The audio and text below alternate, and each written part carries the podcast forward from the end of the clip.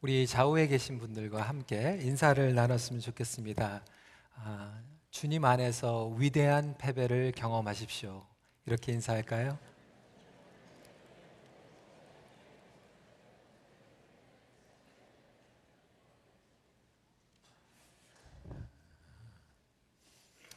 우리 야곱 인물 강의 위대한 패배라는 어, 제목으로 말씀을 나누고 있는데 오늘은 세 번째 어, 은밀한 유혹이라는 제목으로 함께 살펴보도록 하겠습니다.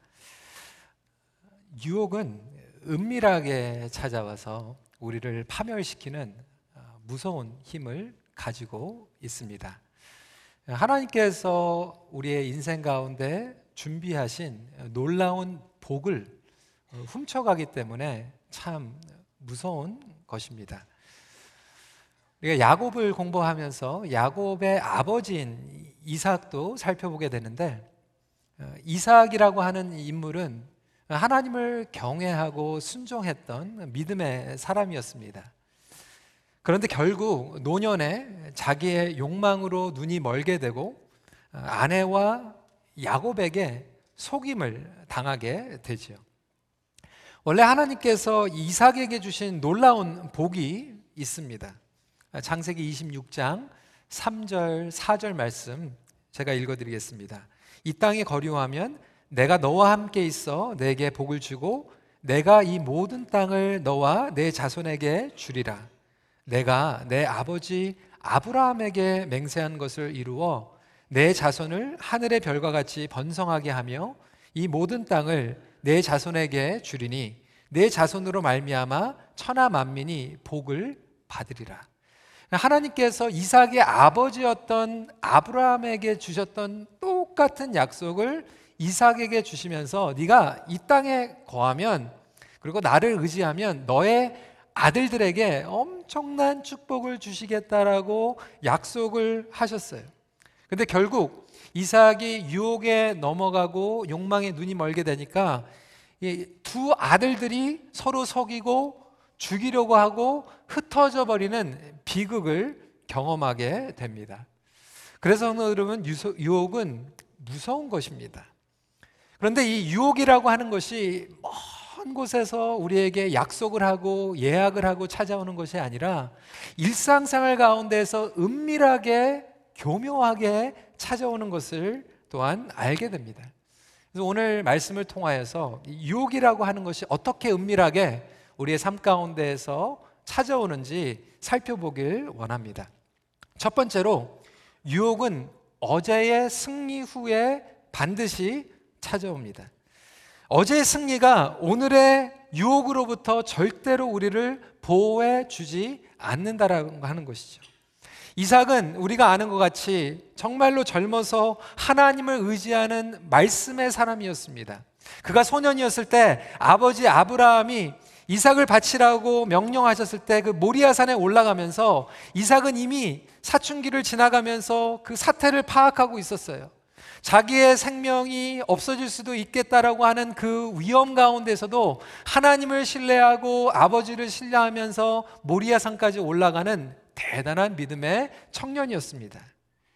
결국 하나님께서 보호해 주시고 성인이 된 후에도 주위의 그 핍박과 방해 가운데에서도 믿음을 지키고 우물을 판 어른의 이삭의 모습을 보게 됩니다. 근데 안타깝게도 여러분, 그는 노년에 영적으로 눈과 감각이 묻어지고 말게 됩니다. 성경은 이 묻어진 이삭의 모습을 낱낱이 기록하고 있습니다. 27장 1절 앞부분에 이렇게 얘기하고 있죠. 이삭이 나이가 많아 눈이 어두워 잘 보지 못하더니. 물론 연세가 드시고 눈이 안 보이고 귀가 안 들릴 수도 있겠지만 오늘 이 성경이 의도적으로 얘기하는 것은 그냥 노후 사태로 이렇게 감각이 묻어지는 것을 얘기하는 것이 아니라 영적인 감각이 묻어지고 있다라는 것을 보여주고 있는 것입니다. 22절 말씀 같이 읽어 보실까요? 시작. 야곱이 그 아버지 이삭에게 가까이 가니 이삭이 만지며 이르되 음성은 야곱의 음성이나 손은 에서의 손이로다 하며 그러니까 지금 영적 감각이 완전히 묻어지고만 이삭의 모습을 보여주고 있는 것입니다. 그래서 나이가 들어서가 아니라 영적인 감격이 감각이 분별하지 못해서 잘못 축복하게 되지요. 23절 말씀 그의 손이 형 에서의 손과 같이 털이 있으므로 분별하지 못하고 축복하였더라. 영적인 분별력을 완전히 잃어버리고 맙니다. 성도 여러분, 이러한 모습이 저와 여러분들에게 얼마든지 일어날 수 있다라고 하는 것입니다. 특별히 과거의 성공, 아니 과거의 영적인 승리를 했다라고 하신 성도님들이 오히려 이러한 유혹에 잘 빠져넘어갈 수 있다라고 하는 것입니다. 알렉산더 와이시라고 하는 분은 강에서 이렇게 얘기를 하고 있습니다. 이삭의 삶을 자세히 읽어보면 주목하는 부분이 있다.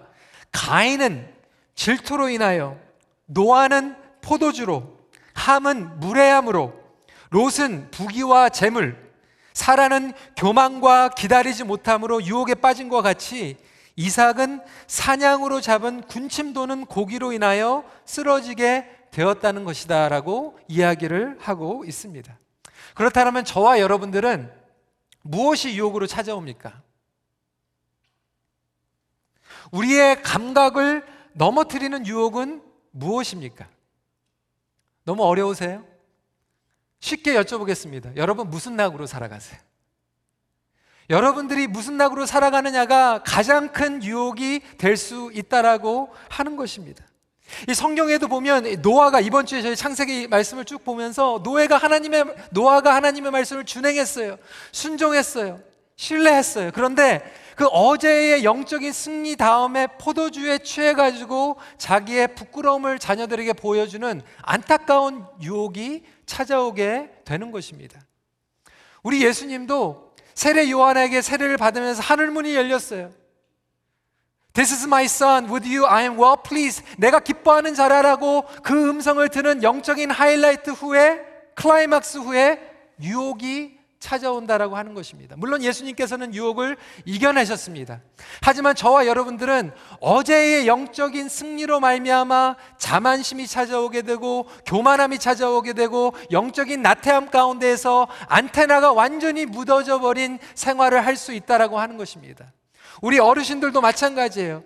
예전에 젊었을 때 정말 뜨겁게 신앙생활을 했는데 나이가 들어가면서 영적인 감각이 묻어질 수 있다라고 하는 것입니다. 우리 젊은이들도 마찬가지예요. 젊었을 때, 청년 때에는 간절히 주님만을 의지하며 살아갔는데 결혼하고 직장 잡고 하면서 그들의 인생이 너무나도 무뎌지고 하나님을 향한 복음의 열정이 사라지는 것들을 목회를 하면서 많이 보게 됩니다. 그러면서 자기의 즐거워하는 자기 낙수로 살아가게 되는 거예요. 여기에서 이삭은 자기 아들을 축복하면서 지난주에도 말씀을 드렸지만 4절 후반부입니다. 내가 죽기 전에 내 마음껏 내게 축복하게 하라. 여기에서 내가라고 하는 히브리 단어가 납시라고 하는 단어를 쓰고 있는데 납시라고 하는 단어는 나의 영혼 나라고 하는 표현도 되지만 성경에서 더 자주 등장하는 해석은 뭐냐면 나의 목구멍 나의 식욕을 채우게 하라. 나의 목구멍을 기쁘게 하기 위해서 나의 욕구를 기쁘게 하기 위해서 유혹에 넘어가게 된다라고 하는 거예요. 여러분 이삭이 한쪽으로 완전히 치우쳐 버립니다. 예전에는 매 순간순간마다 하나님의 음성을 들었고 매 순간마다 하나님을 의지하면서 하나님의 방법대로 하나님의 말씀으로 살아가려고 했지만 영적 감각이 묻어져 버리니까 자기 목구멍 채우는데 급급하면서 살아가게 됩니다. 여러분 이런 모습이 우리에게 너무나도 많이 있지 않습니까? 음, 얼마 전에 몇 달 전이죠. 우리 박재현 목사님 생신 잔치를 하면서 제가 말씀을 이렇게 전하는데 그 생각이 들었어요. 우리 목사님 90이 넘으셔서도 정말 존경받으시고 사랑받으시고 제 소원이 그렇게 생기더라고요. 하나님, 저도 나중에 저렇게 끝까지 잘 마무리를 해서 나중에도 정말 존경받고 그리고 사랑을 받았으면 좋겠는데 제 주위에 있는 것들을 이렇게 보면 참 변질될 수 있는 그런 유혹들이 너무나도 많이 찾아오는 거예요. 목회를 하면서 어디 신방을 가면 뭐 대접받죠. 그러니까 한국 교회에서 목회를 하면 목회가 아니라 먹회라고 얘기를 합니다. 이는 먹회하면서 편하게 신앙생활 할 수 있다라고 하는 거예요. 목회도 할 수 있다라고 하는 거예요. 신방을 갔는데 여러분 뭐 하나님 앞에 헌금을 하면요. 그냥 교회에 오셔가지고 헌금하시면 됩니다. 저한테 헌금하지 마세요. 저한테 봉투 주지 마세요. 저한테 봉투 주셔가지고 헌금하신다 그러면 저는 옆에 우리 신방 전사님한테 드려가지고 교회 헌금하라고 하든지 아니면 주일날 가가지고 재정부에 헌금하라고 그렇게 부탁을 합니다. 여러분 그게 잠깐이에요. 제가 잘 아는 우리 1.5세 목사님이 미국에서 목회를 하다가 한국의 아주 대형 교회의 부목사로 이렇게 가셨어요. 영어 목회를 하면서 한국어도 잘하니까 한국어로 이제 신방도 하면서 이 강남 제일 잘 사는데 교구를 맡아가지고 신방을 한 거예요. 처음에 가니까 신방을 했는데 이 봉투를 주더래요. 그러니까 굉장히 기분이 나빴대 속으로. 내가 나를 뭘로 보고 이렇게 봉투를 주냐고 기분이 나빴대요. 나중에 몇 년이 지나고 나가지고 어디 신방에 갔는데 그 다음에 봉투가 없으니까 속으로 나를 뭘로 보고 또 안 주냐. 그 순간 그 생각이 순간에 딱 쓰는가 내가 보따리 싸야 되겠다. 보따리 싸가지고 다시 미국으로 오셨어요.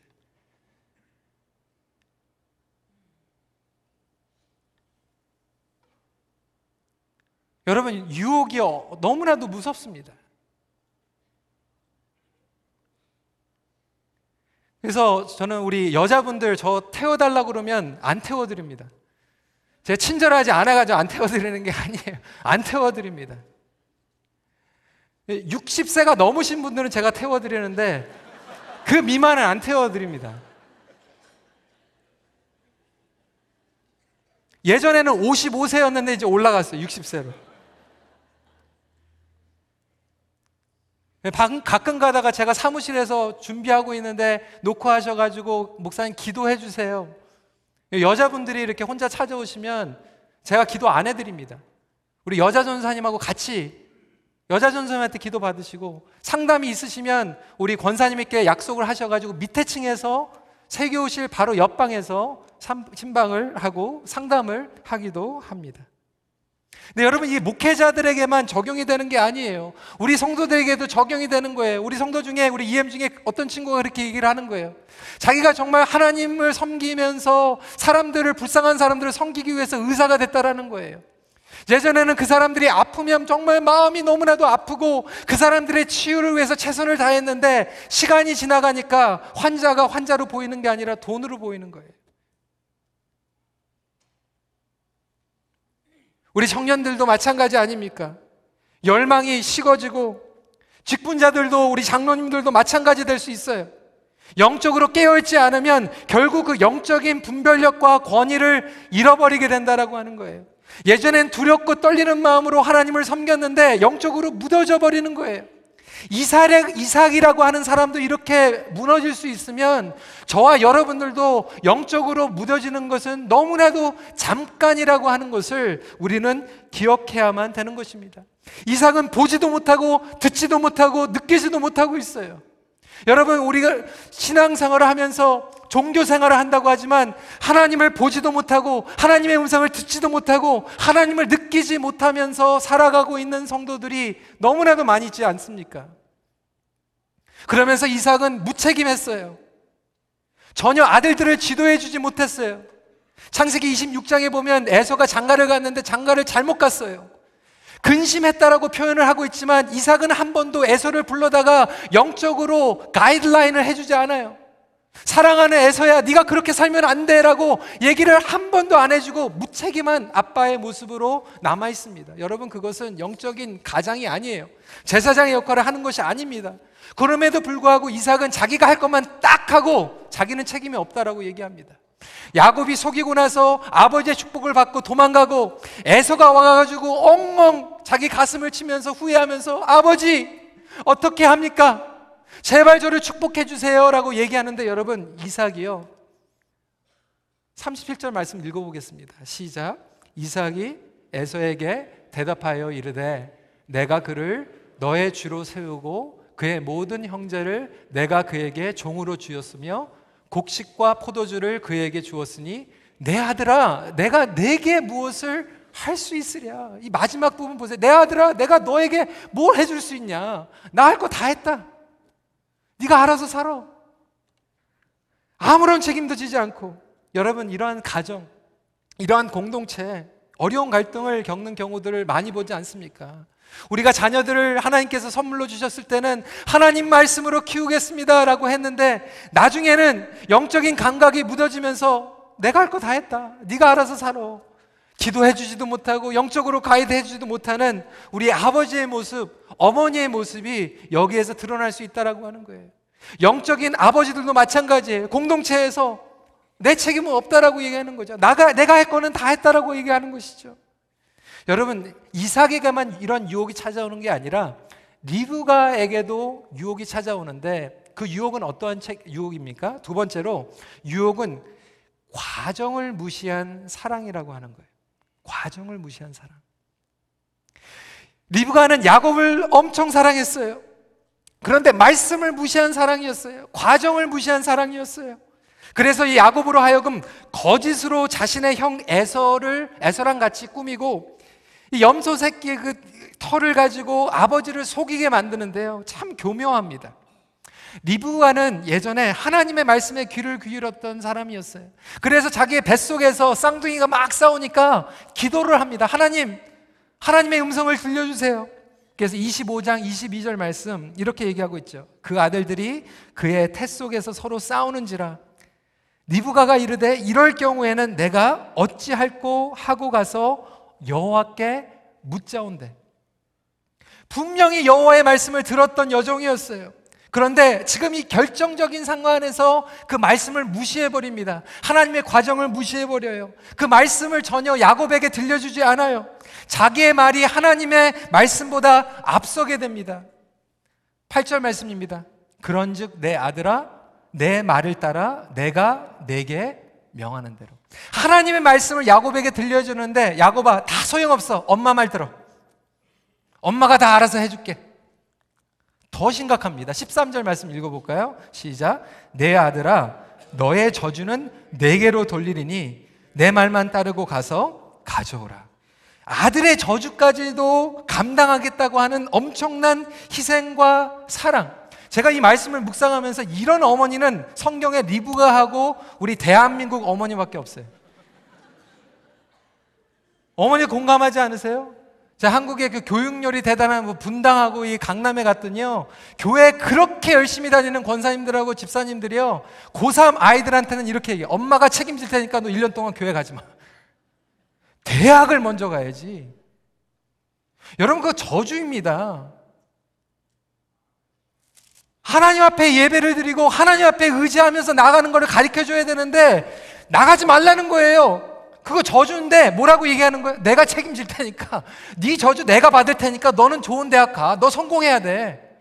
여러분 영어 성경에 보니까요. I will help you to succeed. 이렇게 얘기하는 거예요. 너 성공하면 돼. 그 저주는 엄마가 받을게.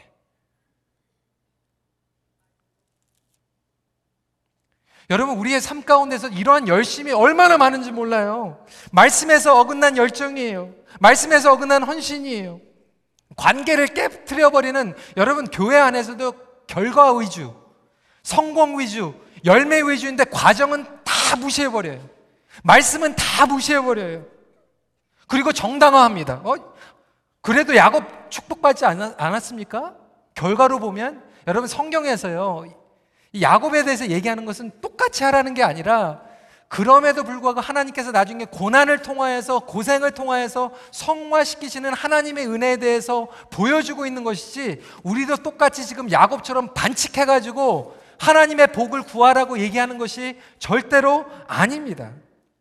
그런데 우리는 이런 유혹에 너무나도 많이 들어가는 거예요. 특별히 실용주의, 공리주의자들은 이런 성향을 가지고 있어요.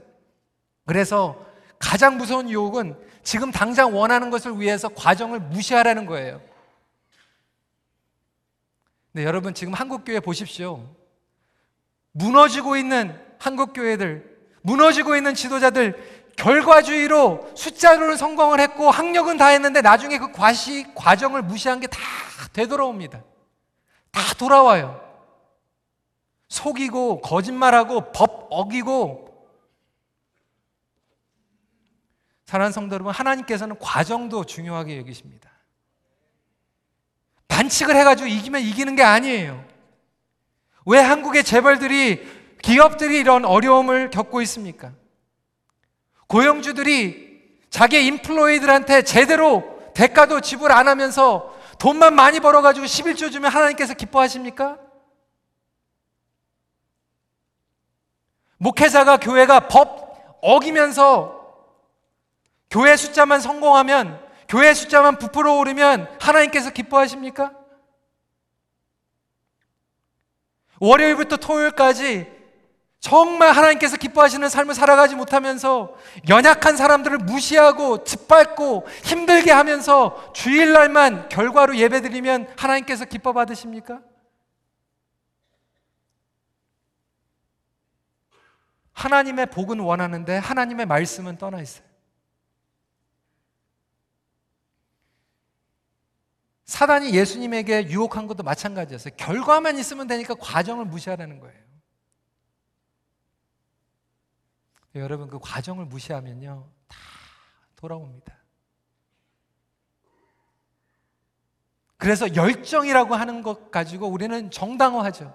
지금 당장 해야 됩니다. 그런데 열정 이 패션하고 여러분 기다리는 것 페이션스는 같이 가는 거예요. 패션하고 페이션스는 같이 가야 되는 것입니다. 하나님께서 열정을 부어주신 위대한 인물들은 과정을 중요하게 여겼어요. 느헤미야도 열정을 가지고 있었는데 과정을 지켰어요. 에스라도 열정을 가지고 있었는데 과정을 지켰어요. 오늘날 교회에서 하나님의 복음의 열정을 가지고 과정을 무시하고 약한 자들을 힘들게 하고 반칙하고 치링하고 그러한 결과는 하나님의 영광을 가리는 결과이지 하나님께서 흡양하시는 결과가 아니라고 하는 것입니다. 세 번째 유혹은 무엇입니까? 정말 무섭죠. 세 번째로 유혹은 가까운 곳에서 찾아옵니다. 야곱의 유혹을 통하여 보게 되는 것은 절대로 멀리서 예고하고 오지 않는다라고 하는 거예요. 첫 번째로 가까운 사람을 통해서 유혹이 오게 됩니다. 야곱은요, 어머니의 권유는 뿌리치지 못해요. 결국 아버지에게 하나님의 이름을 걸고 거짓말까지 하는데 세상에 이런 거짓말을 합니까? 20절 혹시 자막에 있는지 모르겠는데 제가 읽어 드릴게요. 내 아들아, 내가 어떻게 이같이 속히 잡아왔느냐? 그가 이르되 아버지 하나님 여호와께서 나를 순조롭게 만나게 하셨습니다. 거짓말 해놓고 하나님의 은혜입니다 얘기하는 거예요. 아, 막 거짓말하고 치링해가지고 어 하고 나서 아 하나님의 은혜입니다. 참 해석도 좋아요. 이렇게 유혹이라고 하는 것은 가장 가까운 사람에게로부터 올 때가 있어요. 제가 우리 EM 청년들한테 그렇게 얘기했어요. 이렇게 야곱 봐라. 유혹이 어머니한테서 온다. 어머니. 유혹이 아내한테 온다. 우리 여자들만 그게 아니라 유혹이 아버지한테도 올 수 있고요. 자기 형제에게로부터 올 수 있다라고 하는 거예요. 예수님도요, 가장 가까이 있었던 측근 베드로가 유혹을 합니다. 예수님, 십자가 지시면 안 됩니다. 근데 예수님은 넘어가지 않으시죠. 근데 저와 여러분들은 십중팔구 넘어져요. 가까운 어머니가 유혹을 하는데 아버지가 그렇게 하라고 그러는데 그냥 넘어갑니다. 그게 사람이에요. 지금 한국의 뭐 비선 시스템 뭐 얘기하는 게 여러분 오늘만 얘기가 아니에요. 가까운 데서 얘기하면 막 넘어가는 게 사람이라고 하는 거예요. 인정 때문에 넘어가고 내 친한 사람이 얘기하니까 넘어가고 그러니까 주위의 분위기가 어떠한 분위기로 만들어가는지가 중요하다라고 하는 거예요. 내 주위에 있는 사람들이 그렇게 유혹을 하면 우리도 넘어갈 수밖에 없다라고 하는 겁니다. 여러분 제가 고등학교 때 좀 방황을 했어요. 무슨 방황을 했는지는 자꾸 궁금해 하시지 마시고 하여튼 방황을 했어요. 근데 그때 보니까요, 제 주위에 있었던 친구들이 다 방황을 했어요. 뭐 사춘기 때 이민을 와가지고 뭐 정체성도 모르겠고 앞으로 뭐 어떤 비전을 가져야 될지 모르는 그 상황 가운데서 마음을 잡으려고 해도요 내 옆에서 친구들이 유혹이 있으니까 이게 계속 넘어가려고 그러는 거예요 넘어가려고 근데 여러분 이 사춘기 고등학생들만 아는 게 신앙에 지금 사춘기에 계시는 분들이 너무나도 많아요 그러다 보니까 주위에서 뭐 목장이나 공동체나 뭐 또래에 계신 분들이 계속해서 유혹하는 거예요. 다른 사람들을 헐뜯고 뒤에서 욕하고 뒤에서 막 가십하고 막 이런 유혹들이 우리를 너무나도 달콤하게 은밀하게 뒤집어 놓을 때가 많이 있다라고 하는 거예요. 여러분 근데 반면에 제가 이 말씀을 하면은 또 오해하시는 분들이 있어요. 아, 듣기 좋은 것만 얘기하는 사람, 무조건 긍정적인 얘기하는 사람, 그런 사람들만 주위에 있는 것이 또 좋은 것도 그것도 유혹이에요. 제가 목회를 하면서도 보니까 몇 주 전에 말씀을 드리는 다른 기질이 있어요. 다른 성격이 있어요. 다른 관점이 있어요. 근데 목회를 하면서 정말 올바른 길로 하나님 길로 나가기 위해서는 나와 다른 기질, 다른 관점, 다른 경험을 하신 분들도 주위에 필요하다라고 하는 거예요. 유혹은 뭐냐면 나한테 그냥 목사님 최고입니다. 목사님 잘하고 있습니다. 목사님 무조건 잘 되고 있습니다라고 얘기만 하는 것이 아니라 정말 다르게 볼 수 있는 사람들의 이야기도 들을 수 있는 것도 필요하다고 하는 거죠. 그러니까 여러분 그런 말씀을 들려주시는 것은 중요해요. 잘 됐다. 이제부터 실컷 해야지. 또 이렇게 생각하시면. 근데 잘 하셔야죠. 저를 상처 주지 마시고 잘 해주셔야죠. 왜냐하면 두 번째로 유혹이 어디에서 오냐면 가까운 사람 뭐 식구들보다 더 무서운 게 어디서 오냐면 내 상처에서 와요. 내 안에 상처를 통해서 유혹이 옵니다. 야곱은요 평생 아버지한테 인정을 받지 못했어요. 아버지한테 사랑받지는 못하고 노골적으로 이삭은 에서만 좋아했어요. 어머니 사랑을 받았지만요 아들은요 아버지한테 인정을 받아야 되거든요. 근데 여러분 우리 상처는요 가장 vulnerable해요. 가장 연약합니다. 그래서 여러분 그 상담가들이 얘기하는 게 기질이 중요한데 성격이 중요한데 성격과 기질보다 더 강하게 역할하는 게 뭐냐면 상처예요. 상처만 누가 소금만 조금만 뿌리면 다 뒤집어집니다. 내가 1년 동안 하나님 열심히 섬겨야지 이렇게 했다가 누가 상처에 소금만 쫙 뿌리면 다 엎어지는 게 이게 사람이에요. 여러분 상처 없으세요? 상처 다 있습니다.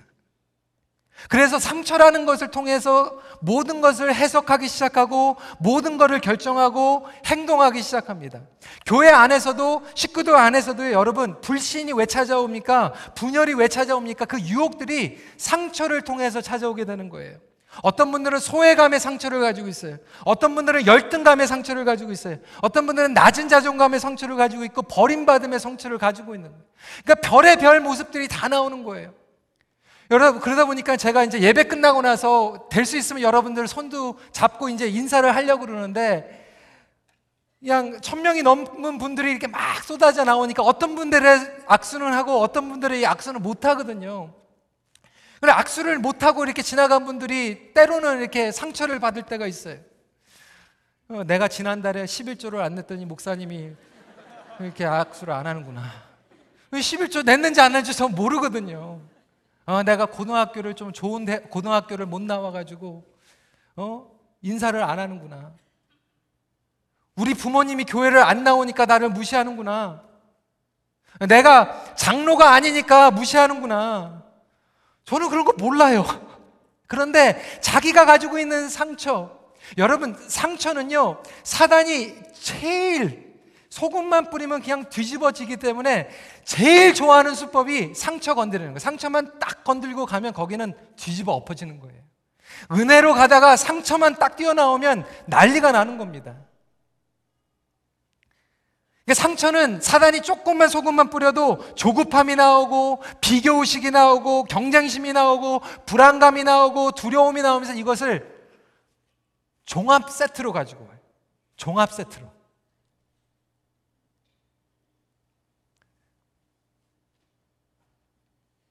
그럼 제가 몇 달 전에 집회를 갔다가 들었던 얘기인데요. 에스키모가 늑대를 잡는 방법이 있대요. 어떻게 잡는지 아십니까? 날카로운 칼에다가 늑대가 좋아하는 그 피를 묻히는 거예요. 그래서 이제 거기에다 얼음을 싸가지고 이렇게 얼려 놓습니다. 얼려가지고 이제 밤에다가 놓으면 늑대가 그 냄새가 굉장히 좋기 때문에 그 냄새를 맡고 나서 와가지고 자기가 좋아하는 동물의 피가 있으니까 그거를 핥기 시작해요. 근데 그게 얼어져 있으니까 자기의 혀가 금방 무감각해지게 됩니다. 그러면서 그 피가 맛있으니까 계속해서 핥는데 무감각해지니까 결국은 그게 동물의 피가 아니라 자기의 피인지 모르고 계속해서 핥다가 나중에 피를 다 쏟아부어가지고 거기서 그냥 죽어버리는 거예요. 여러분 무섭지 않습니까? 사단의 수법이 그건 것 같아요. 그냥 우리 상처를 그냥 딱 건드려 보면 그 다음부터는 그냥 게임 끝나는 거예요. 그 상처 때문에 그냥 오해하고 그 상처 때문에 다 모든 것들을 보면서 뒤집어지고 난리가 나니까 관계가 다 깨지고 하나님과의 약속했던 거 다 잃어버리고 여러분 그랬어요. 지도자도요 상처 치유를 받아야 돼요. 그런데 아버지도 상처를 치유를 받아야 되고요. 어머니도 상처를 치유받아야 됩니다. 저는 우리 결혼하기 전에 청년들이 이렇게 찾아와서 목사님 나의 백마탄 왕자는 어디 있습니까? 내가 결혼할 자매는 어디 있습니까? 이렇게 물어보면 그 얘기를 해요. 기다리는데 기다리는 동안 그냥 대책 없이 기다리지 말고 하나님께서 당신의 상처를 좀 치유할 수 있도록 준비를 해라. 여러분 이 남자 상처가 있고 여자가 상처가 있어가지고 결혼하자는 건 난리가 아니에요. 서로 힘듭니다. 상처가 완전히 다 치유될 수는 없을지라도 상, 자기 상처가 뭔지는 알아야 된다는 거예요. 그거를 파악을 해야지 이겨낼 수 있는 것이고 그것을 서로에게 얘기해야지 그것을 통하여서 서로가 기도하면서 하나님 앞에 가까이 나갈 수 있다라고 하는 거예요. 여러분 상처는 무엇입니까? 혹시 여러분들이 힘들어하고 있는 이유, 정말 때려치고 싶고, 고만두고 싶고, 정말 가가지고 뭐 해대고 싶은 그 유혹이 혹시 여러분 상처 때문에 일어나는 거 아닙니까?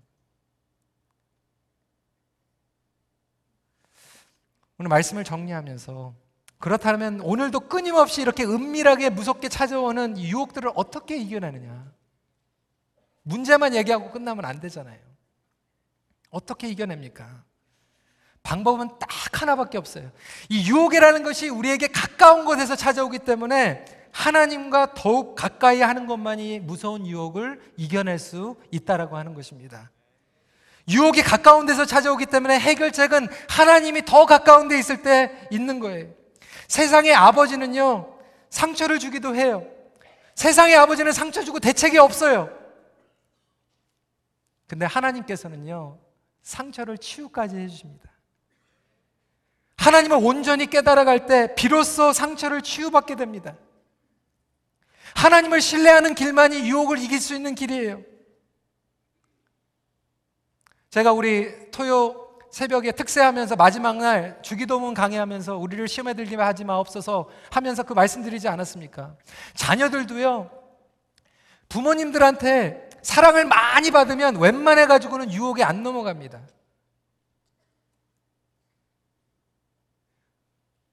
딸아이들이 자라면서 아버지한테 너 너무 예뻐. 내가 너 최고로 사랑해. 이렇게 들은 애들은요. 학교, 고등학교 가가지고 남자애들이 너 너무 예뻐. 그러면 나 알아. 그렇게 얘기해요. 근데 그거 한 번도 못 들어본 애들이 고등학교 가가지고 별 시시한 애가 와가지고도 어, you are so beautiful 그러면 뿅 가버리는 거예요. 넘어가 버리는 거예요. 그 들어봤어야지. 그 여러분 정말 부모님들을 신뢰하면요, 유혹에 넘어가가지고 쓰러져도 부모님들한테 곧장 달려갑니다. 그런데 신뢰감이 없는 아이들은 넘어지고 나서 도망갑니다. 신앙도 마찬가지예요. 유혹에 넘어지지 않는 것은 하나님을 신뢰하고 넘어져도 하나님 앞에 달려가는 길만이 유일한 방법이라고 하는 것입니다. 하나님과 가까이 한다는 것은 모든 유혹을 물리치신 예수 그리스도와 가까이 동행하는 것입니다. 그래서 내려놓음이라고 하는 책을 쓴 이용규 선교사님이 이렇게 얘기를 했어요. 양이 세상의 유혹이라는 이리를 이길 수 있는 유일한 방법은 목자 곁에 머물러 있는 것이다. 양이 목자와 함께 있는 한 안전하다. 유혹을 이길 수 있다. 여러분, 어제 영적으로 뜨거웠다고 오늘 방심하시면 오늘 넘어지는 거예요.